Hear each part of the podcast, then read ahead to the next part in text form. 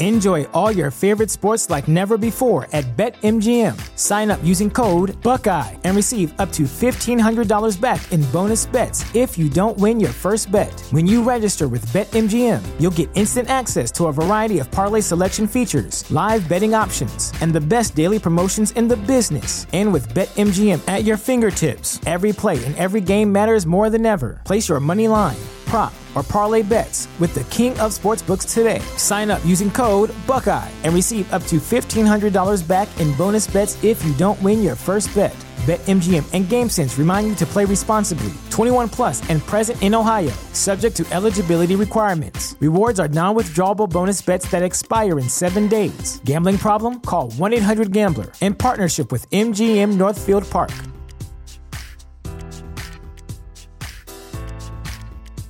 The show is brought to you by our generous patrons at patreon.com slash falloutlorecast. Robots Radio presents the Fallout Lorecast. Welcome to the Fallout Lorecast, a place for the Fallout community to come together to explore the boundaries of our knowledge about the world of Fallout.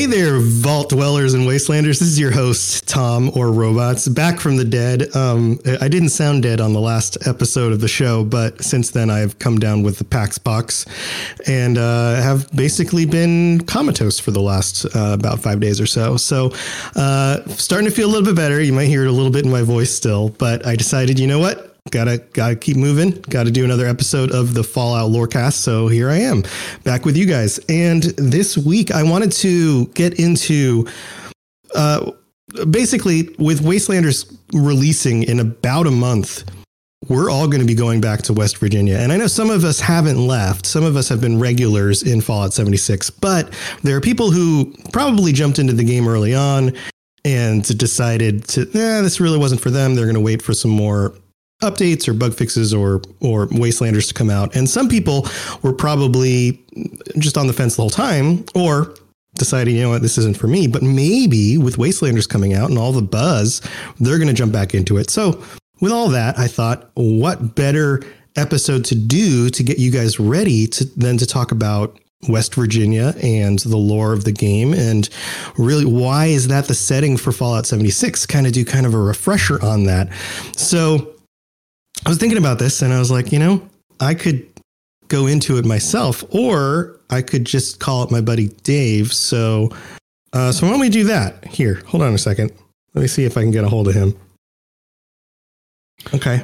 All right. I think it's ringing. Let's see if Dave picks up. Hello? Hey, Dave. Hey, Tom. How you doing? Hey, buddy. Hey, how's it going? Let's go well, man. How are you? I'm good. I'm good. So, um, uh, so you know, I'm I'm recording right now. I'm doing uh, doing an Oh. episode of the Fallout Lorecast, and sorry I couldn't join you guys on the Fallout Hub yesterday. We you guys were recording, but my, I didn't have my voice back. Um, Well, I mean, we the robot had you downstairs, and we just we, we thought that he would get he, he was a handy resource for you. thanks, thank you, Mr. Handy. Um, so uh, yeah, so I look forward to hearing the episode once uh, because I'll actually get to listen to it without having been on it, which is kind of fun. Um, but I now that I'm able to talk, I was like, you know what, I want to do an episode about uh, West Virginia, and and so who else to call than my buddy Dave, who did uh, Vault Boys WV and Mhm. all the you know all the West Virginia stuff because that's where you live, and you were basically Yes. Miss, Mr. West Virginia, right? You've got like a sash. I- I've got a, I've got a minor in Appalachian Studies, and that's on my wall up here in a nice little glass case. Does he complain? oh, like not like a minor human. Like a, No, I got you. yeah. That's good. That's a good dad joke on my part. So And um, here, we, and here we are, Tom, and here we are yet again. here we are yet again. Um, so hey, uh, so I thought maybe we could pick your brain about West Virginia and why the heck West Virginia for you know fall lore. Like why why would why did they go there? What was the deal Oh, with yeah. that? Yeah. So um, this is not particularly my knowledge, but a lot of um, through interviews they did. They were thinking about you know making this game um, and letting it be a um, like a, an American state, uh, which is a lot of land unless it's you know Rhode Island or something like that. That that would be interesting. Um, and the original pitch was that it was going to be Pennsylvania. Um, Hmm. because that's where um, that's where Todd Howard I think is originally from and grew up, and so they were going to do a bunch of that. But then it seems like, and this may be a little speculation because I can't exactly remember the direct quote, is that there was this other group of people that wanted to do West Virginia because there were more um, landmarks and kind of weird stuff there already, rather than than Pennsylvania. Um, and I'm Weird trying to stuff, you say. weird stuff. There's plenty of weird stuff. Mhm. Um, and then they kind of got together and they decided, okay, well, West Virginia is beside Pennsylvania, so we can take some of our like original concept because it's very um. th- there's a lot of similarities just in the geography um, and especially the geology of it. Um, so Bethesda got together and they're like, okay, we're going to do West Virginia, and the rest is history. Ah, all right. So why why did it make sense from a like a lore perspective? A lore Like- perspective. Without uh, so I'm thinking like we don't want to give away too much. So some of these some people are going to be jumping into the game and they're going to go, "Oh, the Brotherhood is somehow involved with this and maybe the Enclave and some of these other places, right?" And we've got uh, like there's stuff you uncover in the game for that stuff, so I don't want to get too much into that. But Okay. What's so like from a lore perspective? Um, lots of places get bombed, right? Lots of places Right. get nuked to hell, but for some reason, Appalachia doesn't, Right. Right? So now we have like a setting where people can go and come out of this vault, and the world isn't. It doesn't just look like Fallout Three all over the place, where everything's just like barren and destroyed, right? Right. So and there's it's- actually, it's the scientific thing. I think it's called like a, a nuclear bloom that when the bombs first drop, like there's going to be devastation and there's going to be um, like a, what do you call it? Um, nuclear winter. Yeah. Yeah, you know, Fallout 76 joke. Anyways, yeah, um, there's going to be a nuclear winter, but right after that, there's this period where like everything has been so desolate that whatever plant life is there all of a sudden gets resources after a lot of this hazard is cleared, and it almost like reblooms the the environment. So that was kind of after seeing the footage at first, that was kind of what I was thinking. I was like, okay, so it's like that. It's almost this rebirth of the landscape itself um, if the nuclear hazards had dissipated. ah, but that's not really what's going on, right? No, that's not really what's going on. But I think from from the perspective of of like first time like looking at the game, that's what I had originally thought. But it's more or less that nuclear bombs um, do not drop on Appalachia. However, if a nuclear bomb landed in DC, for example, um, West Virginia would would uh, get a lot of radiation. And I'm curious Right, how, that, right. how that would affect everything. right. Yeah. So one of the things that I discovered doing really early episodes of the podcast is that um, the bombs in Fallout are actually smaller. They're smaller Yeah. than Mhm. than current uh, ones. And there's a um, there's a program you can use online where you can. Uh, have you seen this? I don't remember what it's called, but it, Yeah, it shows a- you a map, and then it shows you like if you were to detonate a certain size bomb in a certain place. Right. How- So I'm a uh, in in real life IRL baby. I am a um, cartographer, and so I had to get a degree in that. And that was one of the like interesting little maps that we were looking at in college was the the nuclear bomb one, and Yeah. then the one if like all of the polar ice caps melted, it was like what sea levels look like. And um, I, I think you would be gone, Tom. I think I would still be. Oh, yeah. but I think you and your house would, would be gone.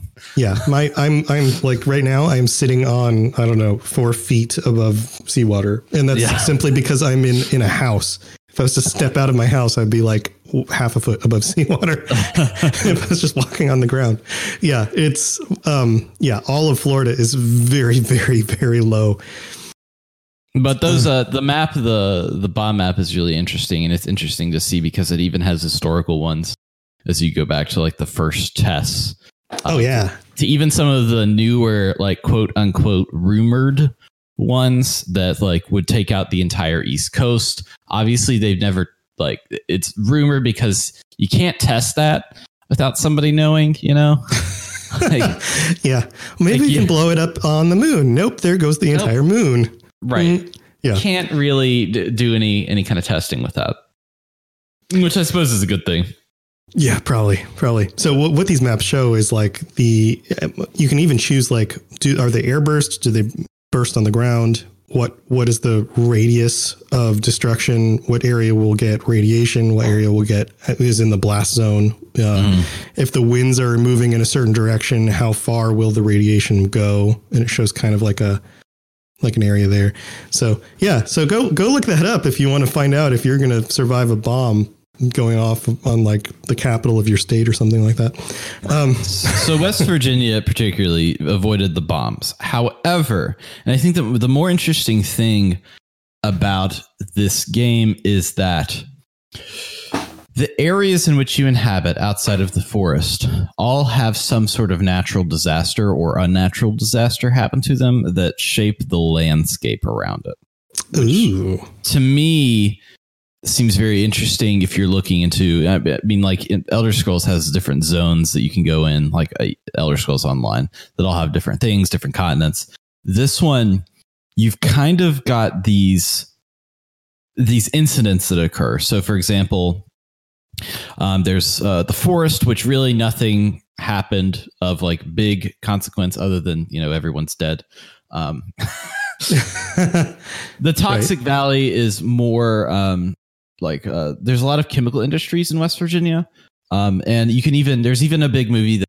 just came out in the theaters. So I think it's up for Emmy nomination called Dark Waters, and it has got Mark Ruffalo, and it's the true story yes. of this company back in the '90s um, that was poisoning the water water supply, and these like cows were drinking it, they were dying, and then it turns out that like the kids at school were drinking it, and they were dying. So once proper regulation um, came around for that, um, that's kind of died down. But I mean, I know people. For example, I took um, I took an OSHA um, certified class, and the guy who gave it worked in a chemical plant in West Virginia.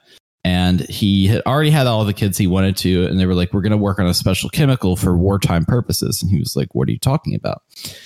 He was like, "I can't say the name of the chemical, but um, we're trying to get all f- a bunch of females, but we need a male in there to just like make sure. And he's like, okay, what is it? okay. It is a, they were developing, and this is, I mean, this was in the 80s. They were developing a um, chemical that would, uh, what's a good way to put this?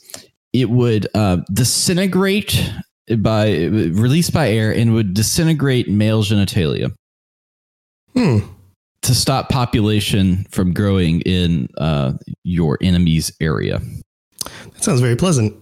So they couldn't get any male people to work there, but he um, was. They didn't want them to be exposed, but he was kind of like a leader in the industry, and they were like, "Well, we want you to work here, but just know that you could have some problems."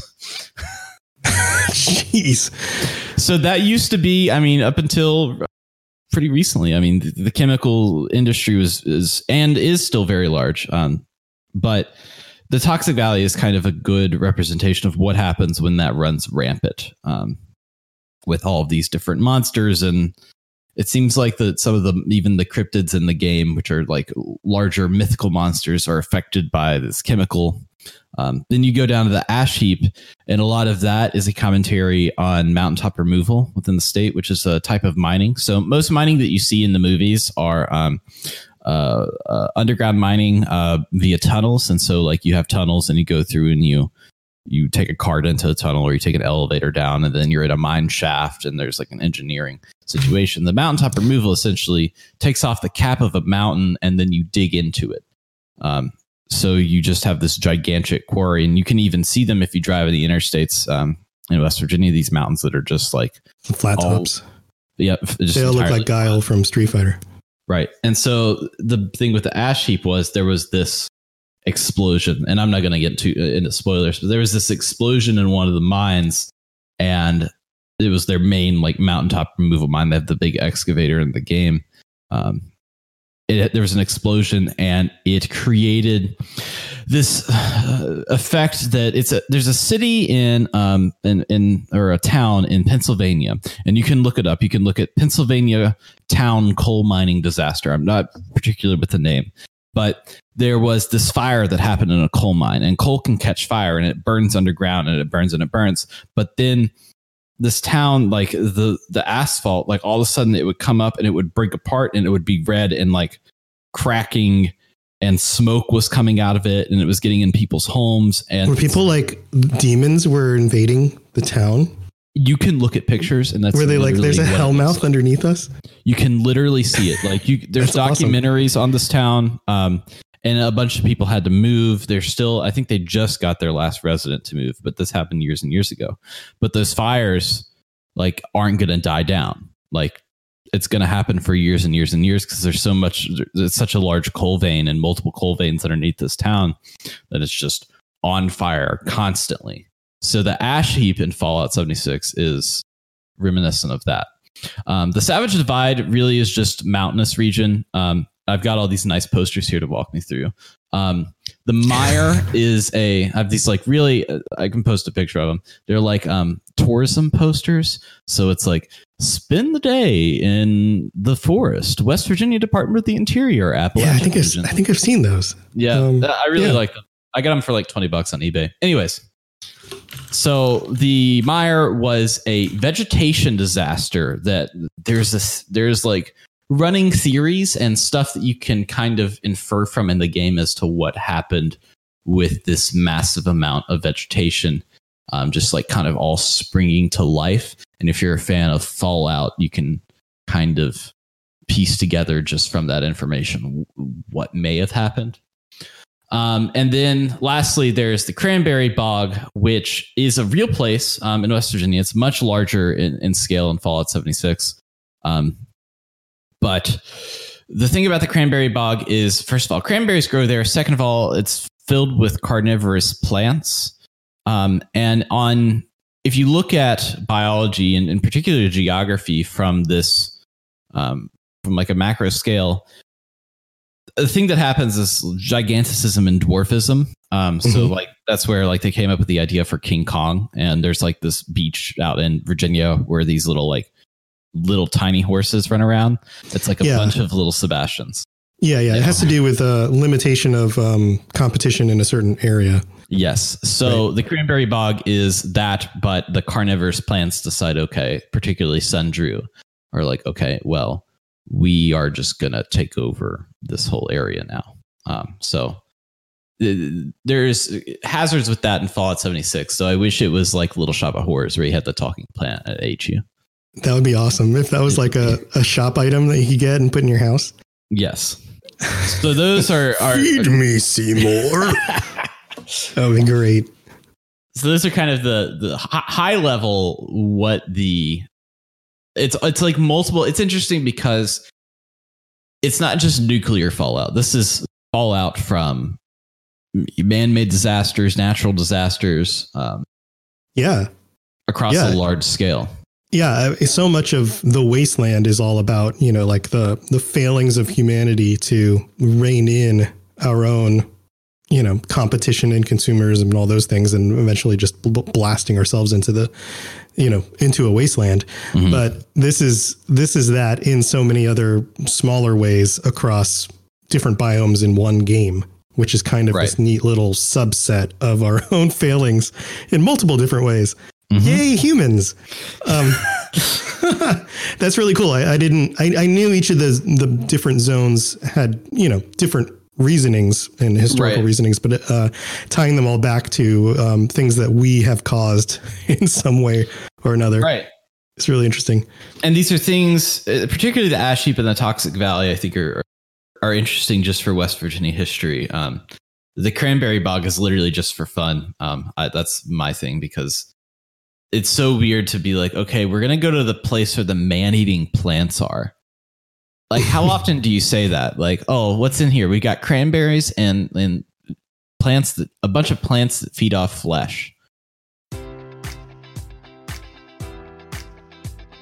Enjoy all your favorite sports like never before at BetMGM. Sign up using code Buckeye and receive up to $1,500 back in bonus bets if you don't win your first bet. When you register with BetMGM, you'll get instant access to a variety of parlay selection features, live betting options, and the best daily promotions in the business. And with BetMGM at your fingertips, every play and every game matters more than ever. Place your money line, prop, or parlay bets with the king of sportsbooks today. Sign up using code Buckeye and receive up to $1,500 back in bonus bets if you don't win your first bet. BetMGM and GameSense remind you to play responsibly. 21 plus and present in Ohio, subject to eligibility requirements. Rewards are non withdrawable bonus bets that expire in seven days. Gambling problem? Call 1 800 Gambler in partnership with MGM Northfield Park.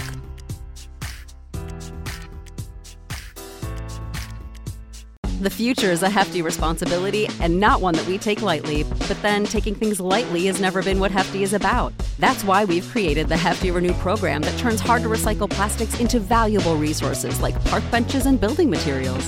To participate, simply fill up an orange Hefty Renew bag with accepted items, tie it up, and drop it in with your regular recycling. That's it. It's that easy. It's time to rethink recycling with Renew. Particular valued resources may vary by geography. More info available at heftyrenew.com. and it's interesting because the um I, I can't remember now now I should know this because I did a whole one of my I guess like undergraduate dissertation was on the cranberry bog so it's kind of funny that that's like a thing you know that it's Yeah. a whole Yeah. after I spent hours and hours reading literature.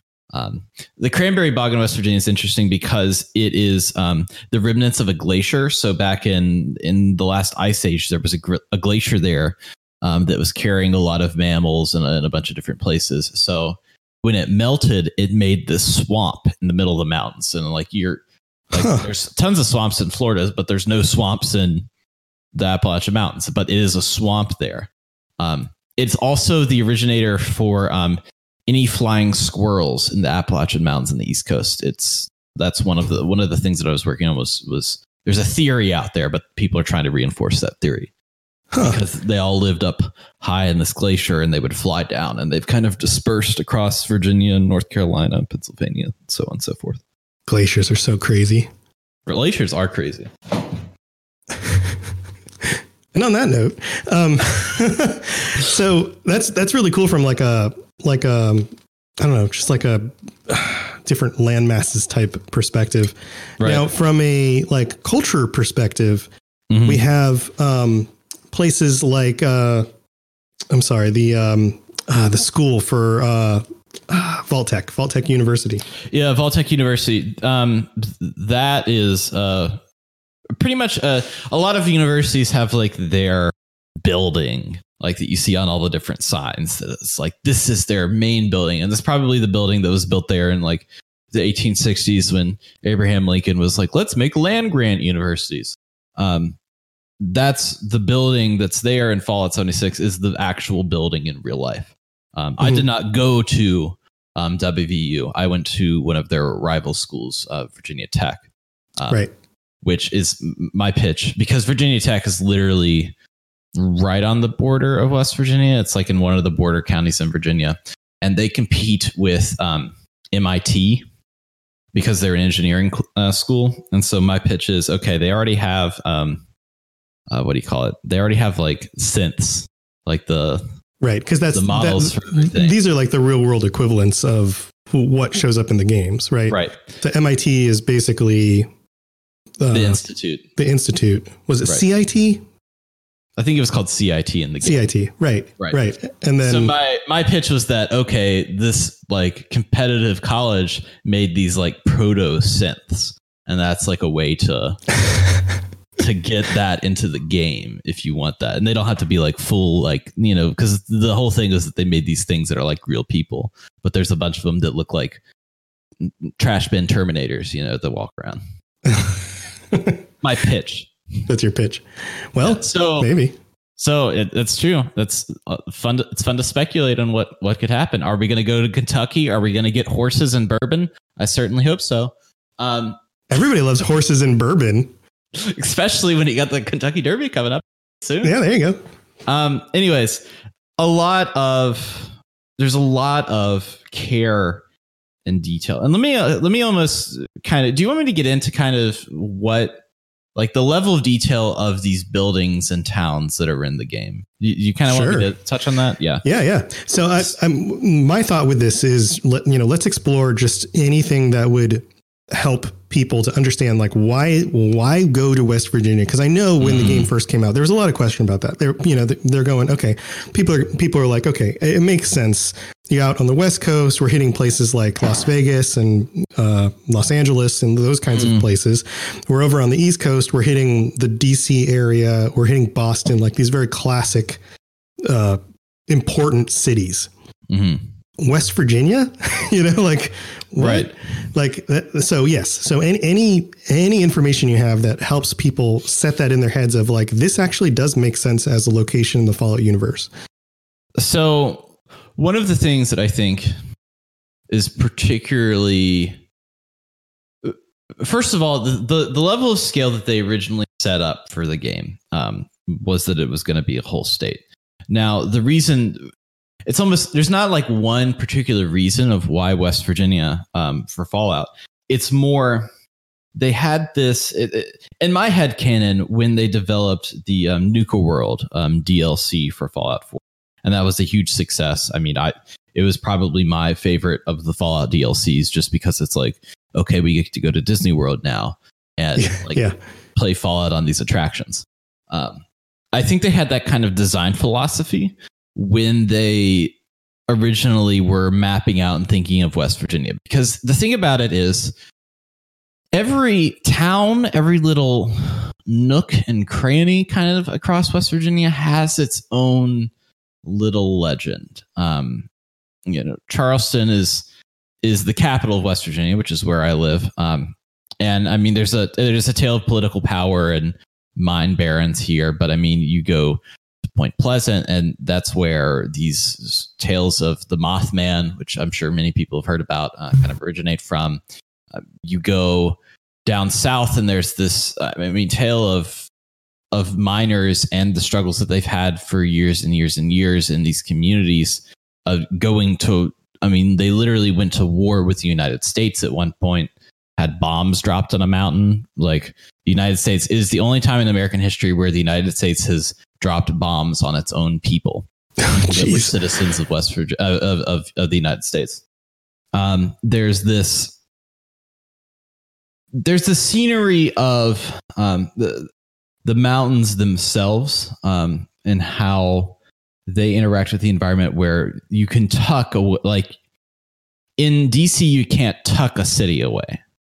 Mhm. In in in West Virginia, you kind of can. Um, you can put in these little towns. You can put in this uh, this particular stuff. Um, and so when back to the point about um, the uh, Nuka world, they move the map like they always do. It's not always to scale with anything, but they made all of these national parks, all of these towns, all of these like strange things, like the world's largest teapot.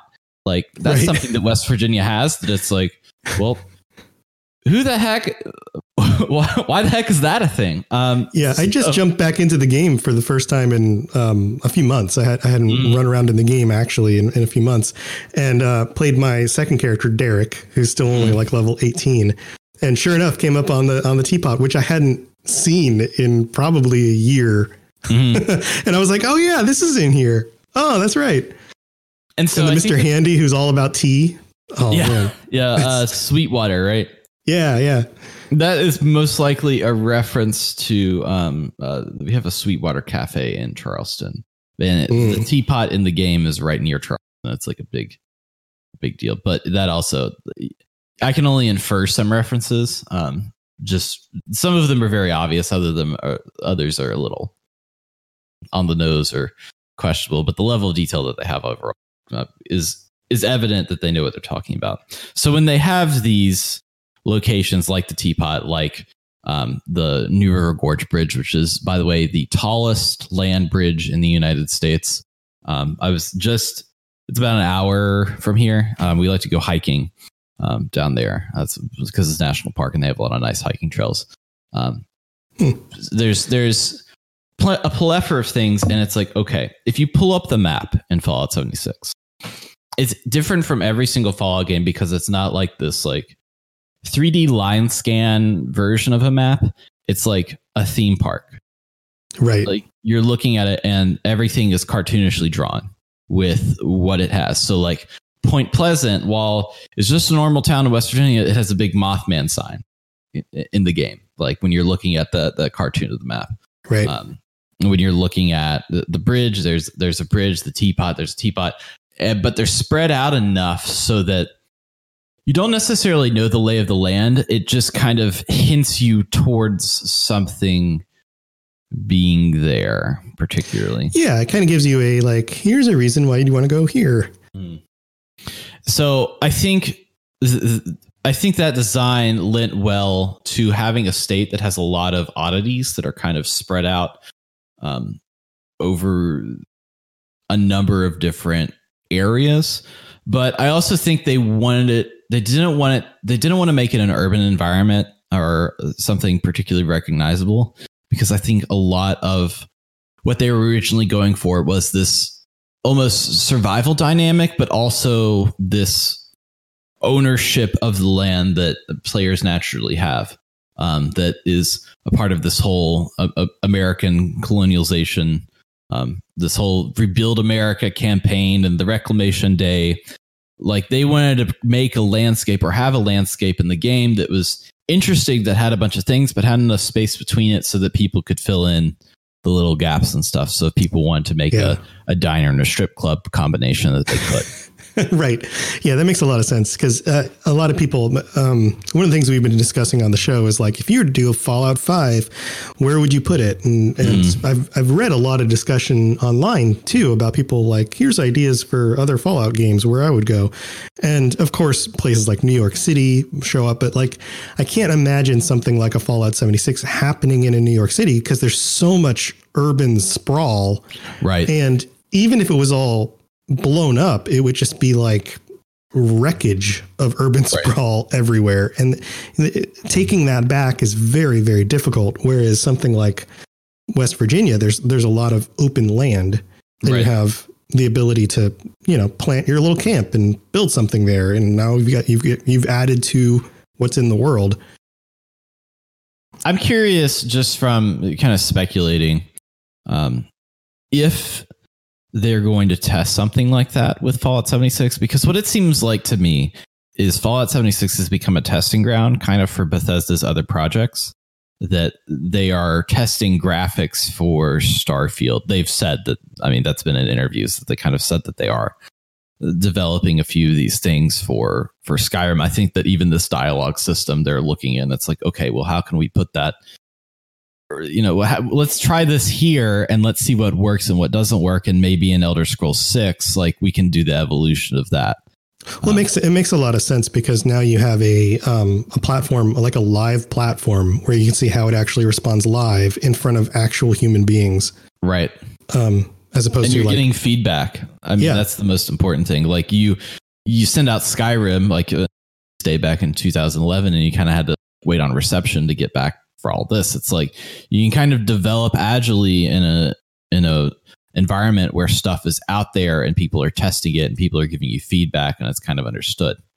yeah, totally. So when you say something like New York, um, I I often think that as they go on, um, and I it kind of has a the way that I kind of speculate is I strongly feel like that Fallout 76 is, has a very similar path that um, the Elder Scrolls Online development has yep.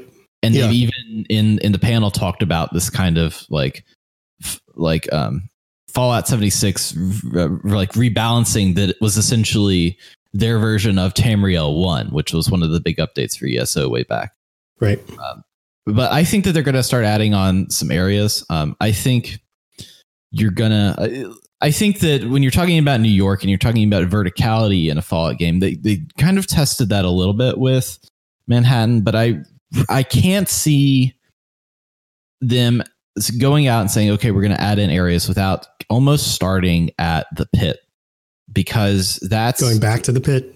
Yeah, oh, yeah, Yeah. that's directly beside West Virginia. Um, and it's so it's so leveled and layered just even from fallout 3 if you wanted to test something like that to see okay it's how can we make something that has like high urban density on this you know it's not going to be it's not going to be new york but it's going to be something smaller. It's going to have but it's going to have this like large scale feel to it with different layers. I think that that could be something that they look into that would make sense for the map that they have right now as a whole plus as they learned with the um the morrowind expansion for eso that nostalgia sells Yeah.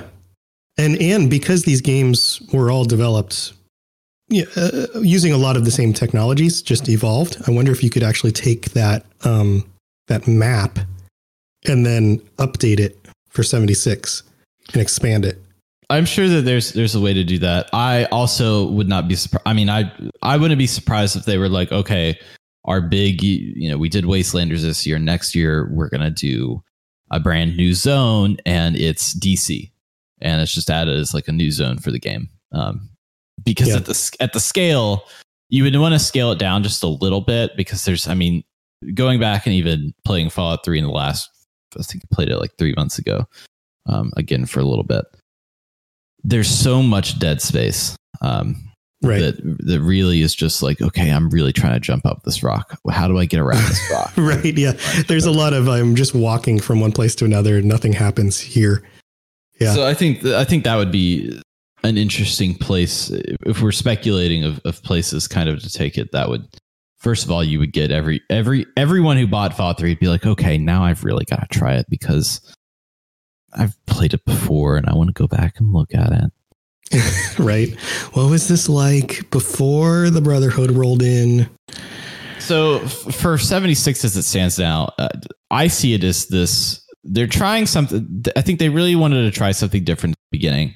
I think they're starting to learn that uh, that people want wanted to play a people wanted to play a multiplayer Fallout game. I think people really did. I think what they wanted to do in the Fallout game was just play what they liked about Fallout, which was the questing together with the dialogue options and you know kind of this world building. A lot of people are into building their own camps. Like that's something that I've that I've done back and Mhm. forth. Like my current camp, I've recreated this this old camp idea that I had from Bo- uh, Vault Boys WV called the Squat and Gobble.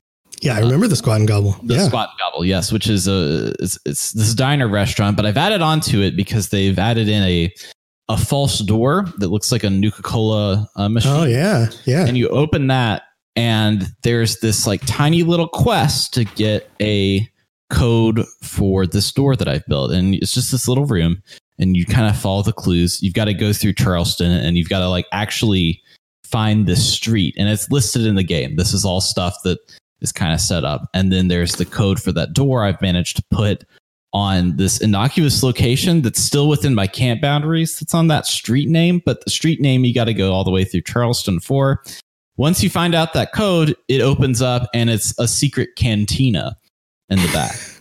And, and so, uh, just kind of getting those ideas from people who have also played the game with these interesting builds. I think people, there's, I think, a what's a good way to put this?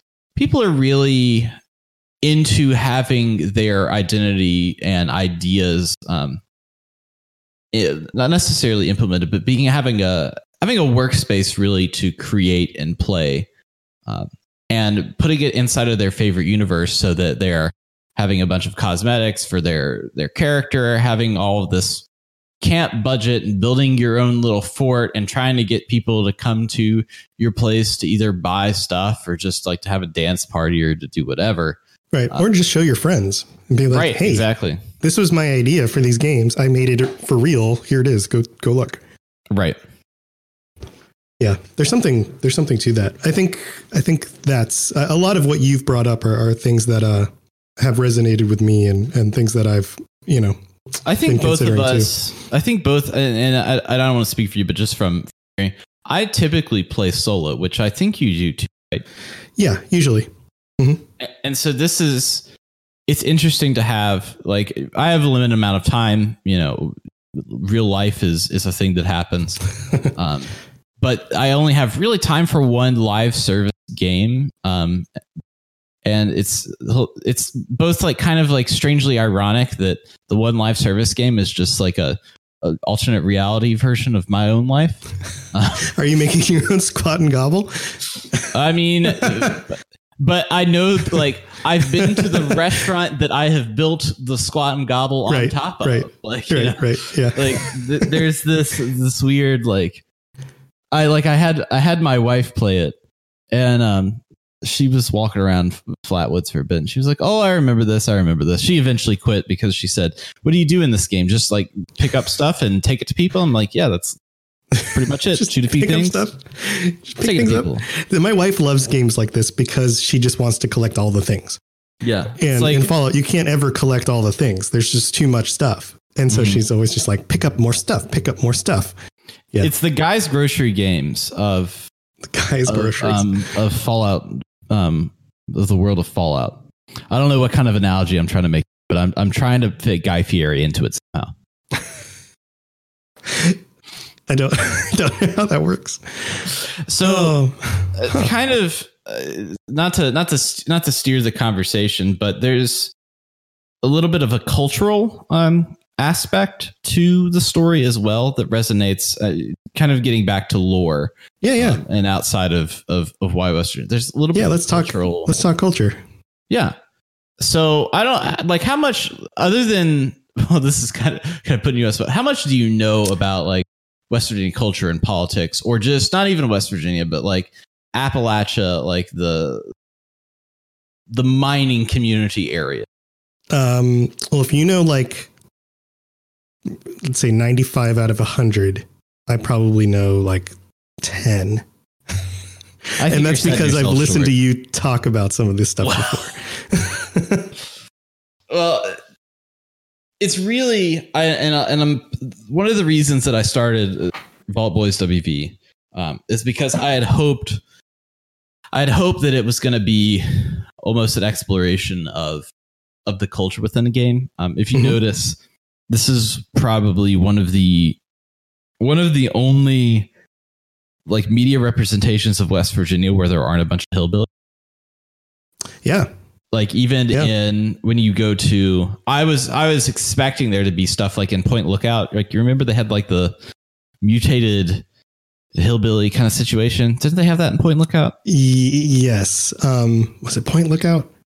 I know what you're talking in about. maryland yeah Yes. so i was kind of expecting something like that but to get for example the mole miners like coming up with this the, its own race of people for um for the game and saying okay these are all the miners that were Mhm. down undergoing these experiments and there's it isn't fully solved in the game so i won't get quite into it but there is a lot of hints in the lore as to what exactly the the mole miners are and long story short like most things it's like specific kinds of radiation or testing or drug Right. industry kind of Right. stuff Um, yeah, there's there's a there's a nugget of like, well, it's probably this, but we don't really know.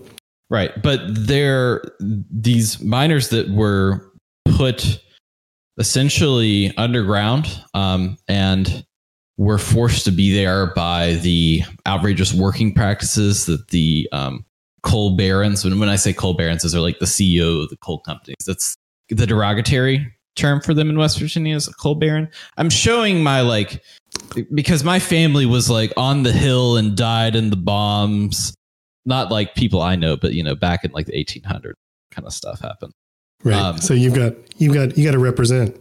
I've got uh, it, it's a little bit biased. I mean, I, I you know, I'm not very pro um, coal CEOs and big money, um, and going through your um, you know, what's a good word for it? I guess um, hurting your the common worker. Anyways, Right. these um these mole miners are a product of that and it's like almost kind of sad and they when you kill them they're carrying around toys and like their old watches and like all of this strange little trinkets and stuff that it's like, okay, why do they why do they have this? Like they're they're sentient enough to know what's going on. They're not like ghouls.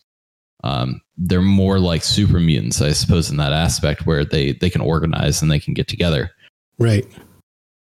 So for me, that's interesting. Going through Beckley, uh, which is one of the cities in the game, and there's protest signs against this gigantic movement of bringing robots in to um, mine uh, in place of hu- the human workforce. Um, and that's like you you can pick up protest signs. I remember our buddy Ken has a YouTube video where they literally staged a protest against robots in and like he got a bunch of his friends and they all got protest signs and they walked around and they were oh and every time they saw a robot they just like all eight of them came at them with protest signs and were just whacking on them the uh Nice. the there's this whole thing about can robots take over for humans? And that's a an important argument today even in ai As ai develops um, you can kind of see this like, almost like elon elon musk identity in when you go to watoga which is a, a city fully automated by protectrons and assaultrons and mr Right. handies in the game Right. Yep. and then you can start to see like okay how do we some companies were building power armor that it's like okay we can utilize technology but still have these human workers and we can put them in this particular power armor and maybe that'll do better than the robots uh, Right. Like the um uh what's the the power armor that's meant for uh for mining and stuff. The um Mm. crap, what is it called? excavator power armor. Excavator. Yeah. That's it. That's there's the this word. whole there's this whole story. I, I don't know if it, you um learn about um oh what's his name um the steel driving man um John Henry the steel driving man Yes, yes. Do you know about John hero. Henry? Uh-huh. Is a folk hero who um fun fact um Jeff Kasdan who is Lawrence Kasdan's um son and Lawrence Kasdan wrote um Empire Strikes Back Return of the Jedi and one of the I think he wrote Raiders of the Lost Ark uh, he's a big Hollywood writer he's from Morgantown West Virginia Ah, his son is working on a Netflix movie about the steel driving man John Henry, mhm. um, and The Rock is playing John Henry, which I think is kind of cool. But course. he, the Yeah. story takes place in this place called Hinton, West Virginia, in to build this tunnel called Big Bend, and you can go to Big Bend Tunnel, West Virginia, like it's still there. There's a statue of um of John Henry there, but you kind of get this story that alludes to some of that as you uncover the lore behind the excavator power armor, behind these robots being able to mine on these certain things. As technology grows, you you kind of learn this almost class disparity between the the, the average blue collar worker and and technology. Um, it's it's very it's very interesting. Probably the last um, like cultural thing that I see um, that really hasn't been touched on much, and because I think it's a little more, um, it's it's a little more personal from a West Virginian background is the Scorched themselves. Um, okay. And for anyone who hasn't played, the Scorched are kind of the main uh I guess you could say they're the main enemy type, being that Scorched beasts are kind of the right, there's this whole In-game. thing called the Scorched Plague that right. ravaged, and that's what killed everyone. That's the reason everyone's dead. That's you learn that. I, I to replaying it with my wife, you learn that right out the vault that everyone's dead because of the scorch plague. Right. Um, and through and there's a really you can go really deep on the science behind like the scorched and there's like very scientific explanation as to why like th- this kind of thing can happen this event can occur but it has a lot to do with um, the drug ec- drug epidemic within West Virginia and addiction particularly and there's these stories of like they can't kill their loved ones because they see their faces and they see that they're these scorched people um, and they're they're just having a hard time and they can kind of remember like they have some sentience they can kind of remember their past life but they can't they're not fully involved in the society. And so that that was one of the main problems with with eradicating the scorched is that they were so much like their family. It was almost like they were sick and they needed to help them, but they couldn't. Which the number one quote unquote sickness in West Virginia is drug addiction. Feel that way with their families. I mean, with yeah, you know, brothers and sisters and and and children and parents that that have addiction, and it's like there's no like cure for that. And how how do you work through that? Like they almost become different people in that cycle. Um, right. It, there's a very deep layer that maybe you wouldn't get if you weren't from here behind that particular enemy. Interesting. Yeah, I, I didn't I didn't associate that with drug addiction, but that makes sense. You have you have something that basically takes over the individual and turns them into something other than what you knew them as. Right. Kind of removes them from society. Right. Makes them, uh, in this case, it makes them more violent and volatile. But you know, drug addiction can do do that kind of thing. Right, and it's like it's you, you can't boil it down to be like, oh, disgruntled miners are mole miners. Like it's not a you know. right, right, right. Yeah, interesting. And it's it's cool that there's so many different layers to all the things that were considered in how something like this gets gets built out. And um, if somebody wasn't, you know, somebody in your shoes who has a lot, who's studied mm-hmm. a lot of this stuff, I'm sure can see a lot of the analogies. It's it's just like um, somebody who you know has done film studies. You watch a new movie and you get all the references to other films and other literature and those kinds of things. Like right. the more you you see of something, the more you see all how all the other puzzle pieces connect into it.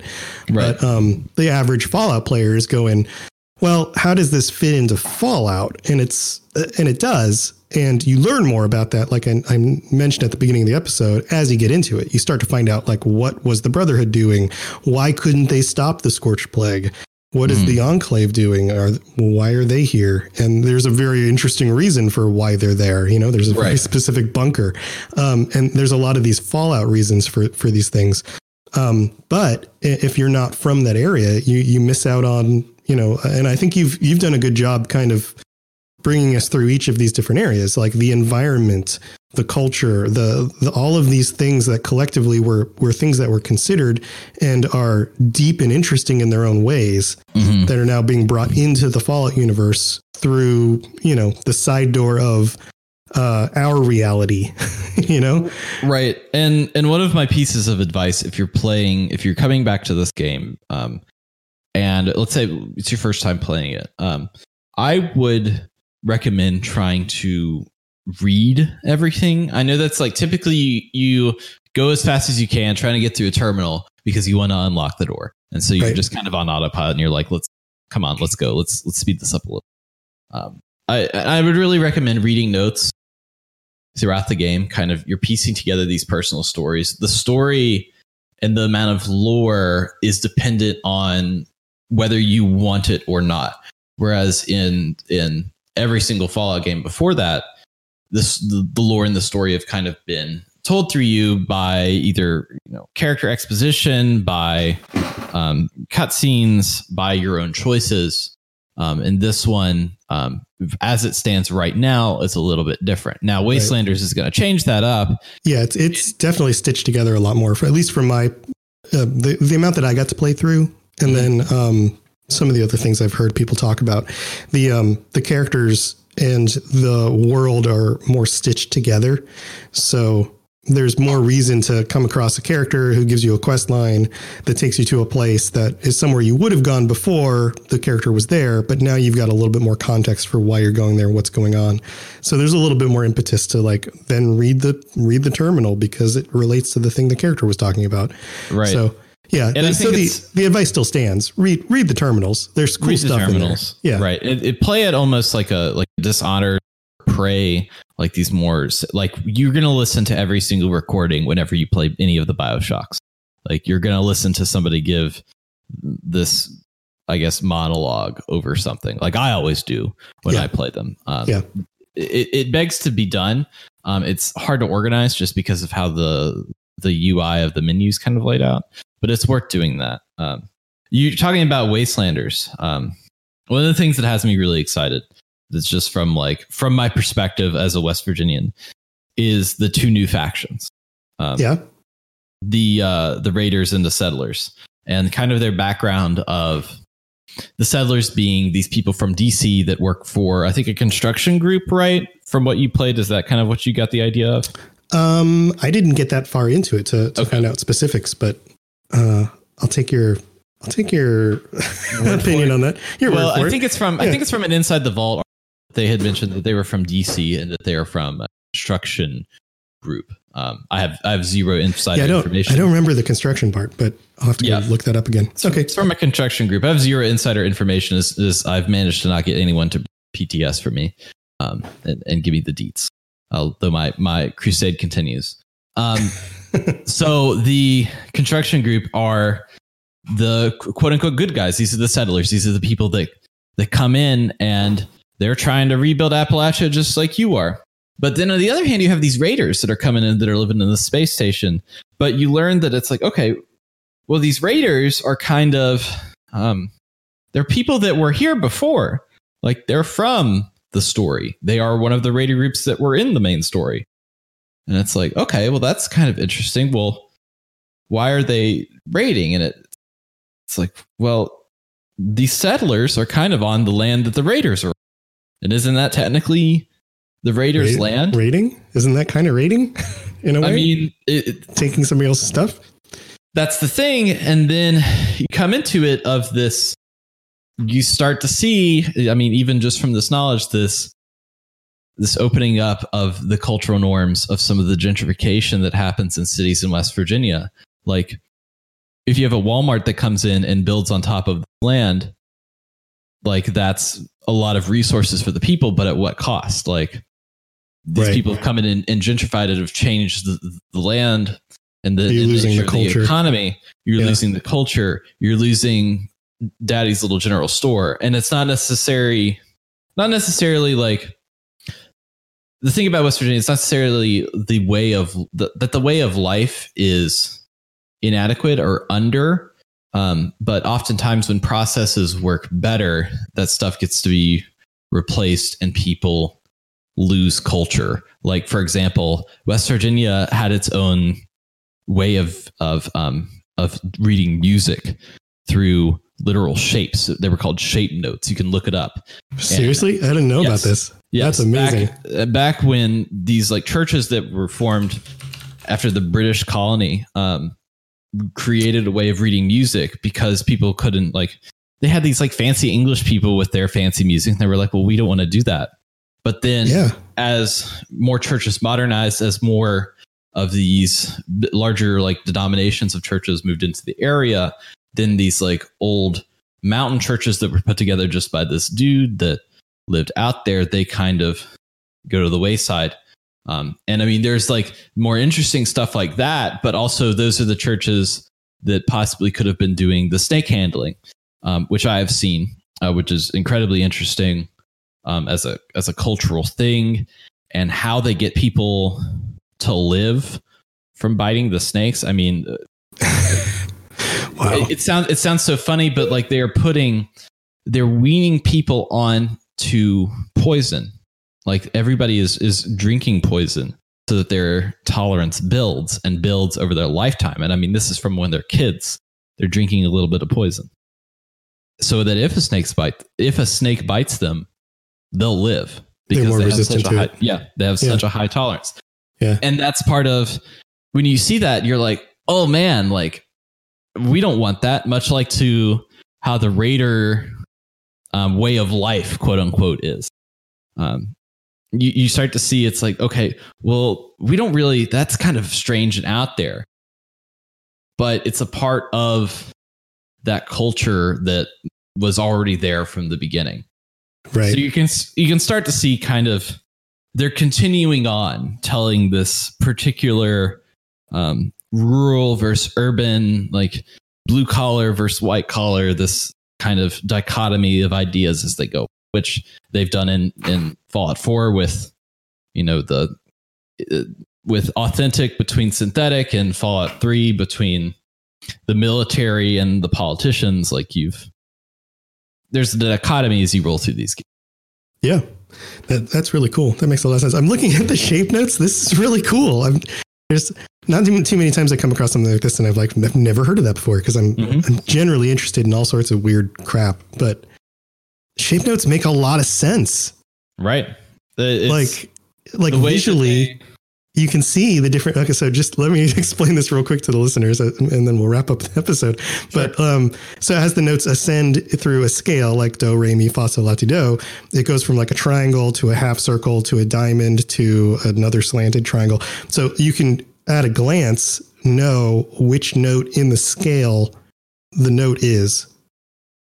Uh, for so for like simple, more simplistic music that doesn't really shift scales or or you know uh, go through complex changes something that Mhm. just kind of stays in, in one key then this makes a lot of sense because for example you could see like oh this is a root note and that's a fifth on top of it so you know that's Right. a fifth harmony at a glance without having to think okay what note is this? What note is this?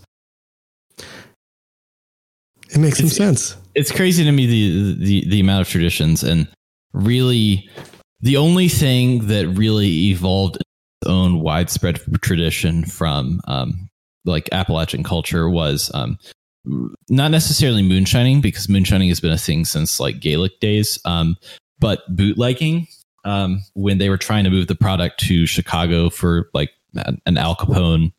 Um, they were building these cars that um, needed to look like regular cars, but also needed to be very fast on these turns in the mountains. Um, Mhm. i and remember so- you talking about this yeah Right. And so then they, like, over the time, they were building these cars, they were going super fast. They had these drivers that were particular to it. But then once prohibition ended, they had all these drivers and these cars, and they were like, well, we still want to race. And so they put on these little races. And then as this like little racing community started to sprout, they were like, well, we should just like make it official. And they were like, what are we going to name it? And they were like, well, we'll name it NASCAR. And that's how you got NASCAR. nascar that's crazy No. oh man all right well that's I could This is- I could go on. this is a on. lot of really cool stuff. Um, I, if, if you guys have any questions for Dave about any of this stuff, um, I'm sure he'd be happy to answer them. He's he's free. in the, the Discord on occasion, and I'm sure we can get we can get you back for an extra episode if we have people who are like, "Well, this is really interesting. Tell me more about this." Well, just just wait until I claw for a few months over this Wastelanders content, and I'll come out with some like revelation and like. You'll be like, "Oh, it's amazing!" 1703, the founders, you know. Go on. Yeah, awesome, dude. Well, thank you for joining me and um, sharing all of that cool stuff. Um, I'm gonna fall into a well or into a hole uh, looking at shape notes now. I didn't know that these were a thing. So crazy. And um, yeah, and thank you for uh, helping save my voice a little bit because you, you've been able to talk a lot and I've I've been able to listen a little bit more. I So was- I was trying to uh, adjust the needs, and I thought, well, if I if I can keep Tom from saving that that beautiful voice, then that's probably a good thing. Get What if- back to feeling good. what if I never what if I never get back and I always just sound like this forever? I'm just like ah. scruffy sounding guy for the rest of my can, be, life. you can just tell everybody that you're like a 40 year old smoker. I'm so I've been smoking. I've been smoking for 70 years and I'm only 40. Yeah, you're you're gonna start sounding like a ghoul. That'll be interesting. Oh, there you go. I'm a ghoul. Welcome to the Fallout Lorecast. This is your ghoul friend, Robots. I feel like that's a dichotomy in itself. They oh man! programmed- What oh if they man! programmed a robot to be a, a have ghoul personality? Now that What would if- be. What if the ghouls were always just robots? Oh. New theories. All right. Would dude. anybody guess if a ghoul was a synth? There you go. Would anybody guess? Yeah. These are the questions. These are the questions. All right, man. Well, thanks for joining me. And um, oh, and tell us a little bit about your new. You got a new show. Yeah, uh, real quick. Uh, I've started a new podcast. I've done this third iteration of, of podcasts that I've started with Vault Boys WV, Cryptid Cast, and now I'm doing Mystery Time Live, which is a new weekly podcast in which we go into many of the mysteries, big and small, from across the world, and we kind of dig deep on it. Um, it's a little bit of comedy, it's a little bit of actual research, and it's a lot of just being impressed by very strange happenings. Um, our first episode is out, and it is about um, ghosts that invade a small town, or the ghost spirits, shadow people that invade a small town in um, New Zealand called Marton, and the local community um, via a Reddit uh, page has all banded together to talk about a number of different strange things, like them drawing blood through mosquitoes to give to the government. And people are starting to get replaced by mirror people. And the only way you can tell is if they're wearing sunglasses. And then after 40s yoga, Freaking- there's a community group and the password is Oklahoma. It's there. There's a whole thing. Um, the next, the one that we're going to release this week is about the um, Jejune Institute, which, if you have watched um, a little bit of AMC's new shows, Dispatches from Elsewhere, about this um, really outlandish ARG that happened in San Francisco back in 2008, and we talk a lot about that. Hmm. It's every Wednesday called Mystery Time Live, and you can find it on Twitter, Instagram, all of your podcast services. It has the same name, which I was very happy about when I created all the marketing materials for this. Very cool. Hey, I've got one question for you. Yep.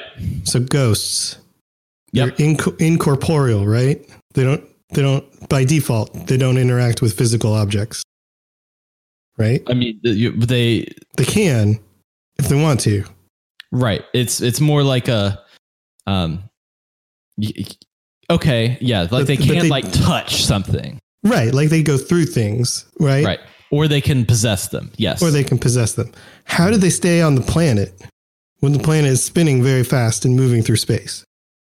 Um, a lot of people believe that um, ghosts are um, so like ghosts are spirits that have not um, yet have feel like they have something they need to do. And if you Uh-huh. notice in a lot of the modern pop culture interpretations of ghosts, they go through the same routines. Like they act like they're alive, and so they eat and they breathe Right. and they do all the things. Um, so maybe they just are very attuned to the velocity at which the Earth travels because that Ah, feels comfortable ah, to them. Because think about Mhm. it, if the world just stopped, like, wouldn't you feel like you're going a little slow? Like, even if you're a human. well, if the world just stopped, we'd probably all just get like flung into the wall. Well, we probably would, and we would all probably burn. Probably something Yeah. st- strange, like polar axes would turn. Anyway, but if that would happen, you would feel like it would kind of feel weird. Like if everybody was strapped in for that moment and then it stopped, like you'd be walking around, you're like, man, shouldn't I be going like, Should I be know, like moving seven in, kilometers faster? moving in circles at extreme fast rates while also Yes. going extreme fast rates around a sun and also going at extreme fast rates around a galaxy while it's also going extremely fast through the universe? right. Maybe that's why we have high anxiety. Maybe. there you go. Solved. High anxiety solved. All right. Well, thanks, Dave. How else can people get a hold of you if they want to reach out? Uh, if you want to reach out, I'm on the Robots Radio Discord. I'm on, I think, the Aristocrat Discord for the Aristocrat. The Aristocrats Discord. Yeah. the, uh, the aristocracy discord um, i'm also on twitter at dave chaffins which is d-a-v-e-c-h-a-f-i-n-c um, you can just reach out to me there um, uh, don't visit me at my home Don't Other don't go to his home. But home but visit us at the Fallout Hub because both of us and Ken from uh, Chad Fallout 76 story are on the Fallout Hub every week. Right. And we just released the episode where you almost missed the opportunity to talk with Wes Johnson. yeah and th- this uh what a fantastic first of all interview that was uh, but then this coming week it's where tom is is is dying and I'm I'm dying. I get to be put into the into the captain's seat, and we see how we steer that train down to who knows where. Down to Clown Town. All right. So that's the Fallout Hub uh, available everywhere. All right, guys. Well, uh, thank you, Dave, for joining me. And next week, hopefully, my uh, vocal faculties will all be returned and I'll uh, bring you a much more usual episode of the Fallout Lorecast. but thank you for joining me this time for, for some really cool uh, West Virginia deets. I don't know. I'm losing Oh, words. yeah. My brain has been asleep for five days. All right, guys. We'll see you next time. Thanks for listening to the Fallout Lorecast. All sounds and music are owned by Bethesda Softworks, and no copyright infringement is intended. If you have something you'd like to contribute to the show, please contact us at falloutlorecast at gmail.com or follow us and post some messages to us on Twitter at Fallout Lorecast. And if you'd like to support the show, tell a friend, or check out the rewards you can get for becoming a patron at patreon.com slash Fallout Lorecast. I really appreciate you listening, and I'd love to hear from you soon.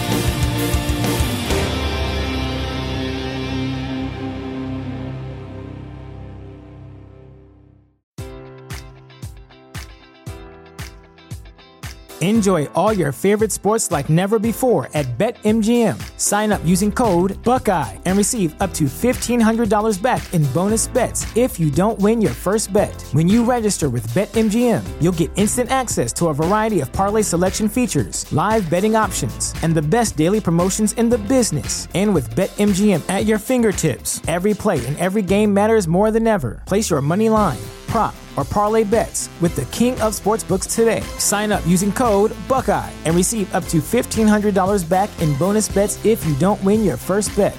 BetMGM and GameSense remind you to play responsibly. 21 plus and present in Ohio, subject to eligibility requirements. Rewards are non withdrawable bonus bets that expire in seven days. Gambling problem? Call 1 800 Gambler in partnership with MGM Northfield Park.